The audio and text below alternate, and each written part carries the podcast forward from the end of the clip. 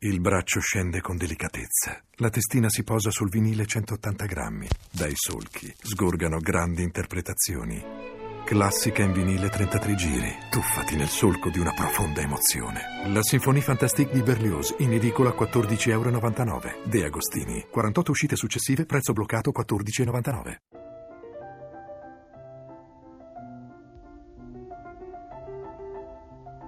Il vizio di leggere di Vittorio Sermonti. Vi è mai capitato di invidiare a un bambino la merenda di scuola?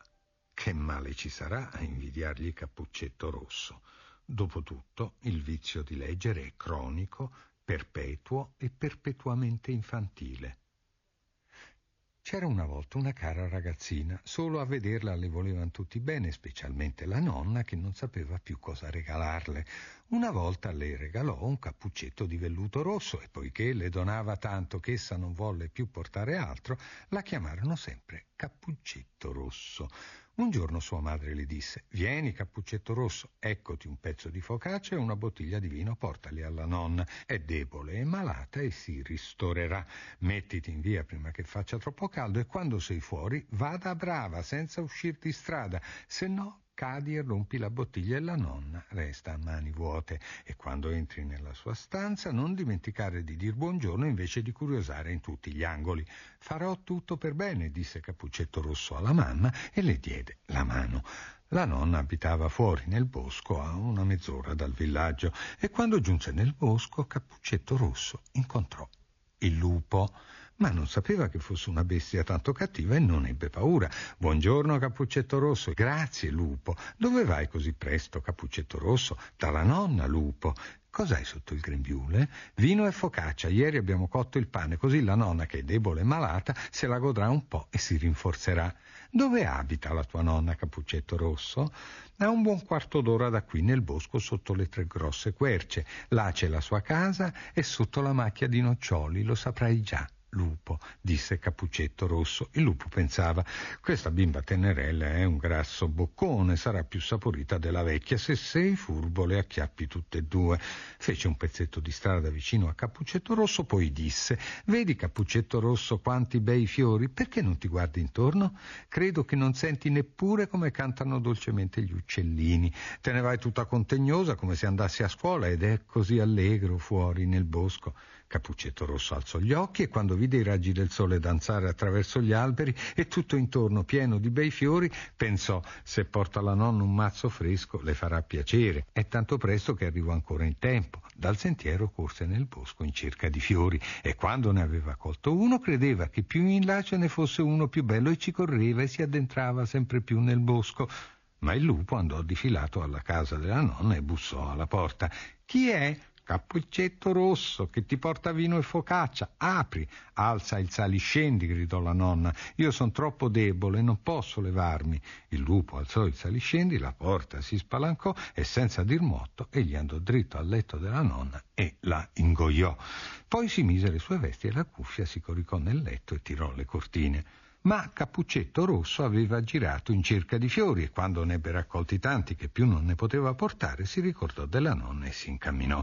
Si meravigliò che la porta fosse spalancata ed entrando nella stanza ebbe un'impressione così strana che pensò Oddio, oggi che paura e di solito sto così volentieri con la nonna. Esclamò Buongiorno, ma non ebbe risposta. Allora s'avvicinò al letto e scostò le cortine. La nonna era coricata con la cuffia abbassata sulla faccia faccia e aveva un aspetto strano.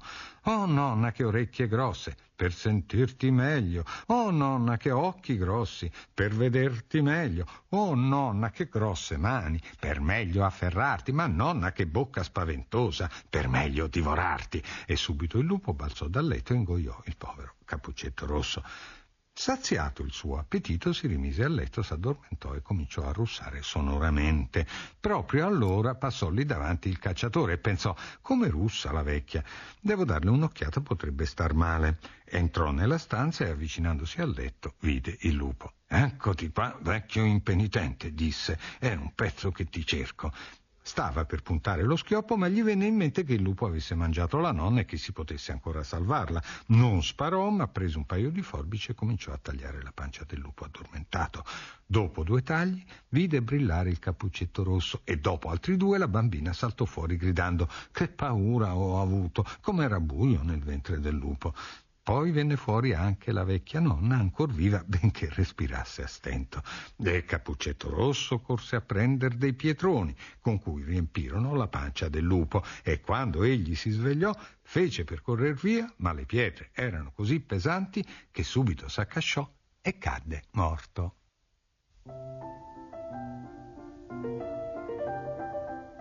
Avete ascoltato una favola dei fratelli Grimm.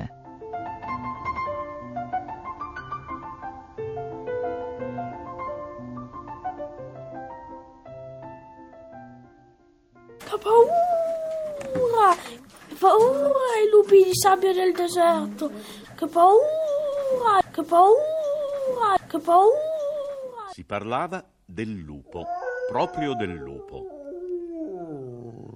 Buongiorno, sono io, il lupo. Eh, buongiorno, che intenzioni hai? Come sempre, ottimo. Ma tu hai visto, io non sono una capretta. Uh, ho visto, uh, visto. E poi, anche se tu lo fossi. Già, se lo fossi tu magari ci faresti un pensierino. Uh, puoi capire cos'è questa storia? Io sono un animale civile. Eh, Vale a dire, Eh, che non sono uno scellerato, un farabutto patentato. Eh, Mi hanno affibbiato la nomea di cattivo tanto tempo fa e da allora mi è rimasta. Oh, bel mangiare verdura, rape e ravanelli, ma che sono sempre il lupo che assalta gli agnelli. Eh, d'accordo, qualche volta sarà capitato, ma da questo a farmi passare per uno spaventagalline, pecore, tacchini ci passa. Lo sai? Eh, tu prima hai fatto sentire ai bambini una filastrocca tendenziosa. Ora, se permetti, ti faccio ascoltare io una filastrocca sempre sul tema pecora e lupo. Eh, giudica tu. fai, fai pure. Eh, Vero, bambini, che, che l'ascoltiamo volentieri? Eh, smettila di aver paura. Eh, miei cari bambini, state a sentire. Capra, bella capra, vuoi venire con me nel bosco? No, non vengo, no, che poi mi mangi. Io no che non ti mangerò. Ho fatto giuramento davanti al Papa di non mangiar più carne di capra. La capra salta il fosso, il lupo le va dietro. Aiuto, ma tu mi mangi. Ma prima che mi mangi voglio fare testamento. La carne agli uccellini, la pelle ai bambini, il latte ai pastori e i corni, i corni nella gola a te.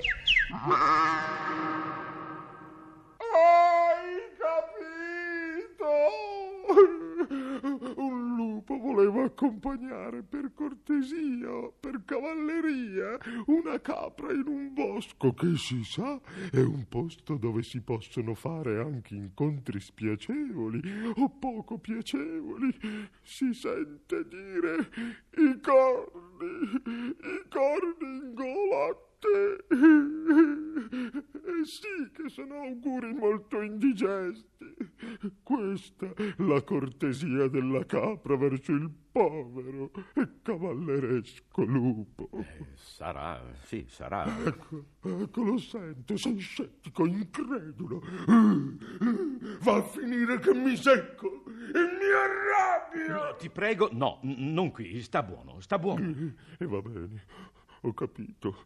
Sono un incompreso e come tale mai preso in considerazione buona, perché in cattiva considerazione, quello sì.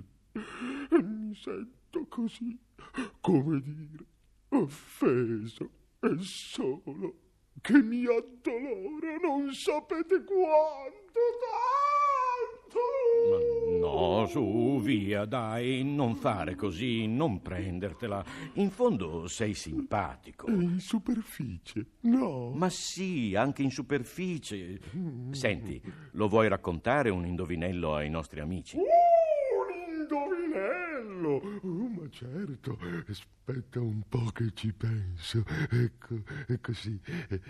C'è una vecchiaccia, in su una finestraccia, le dondola un dente e chiama tutta la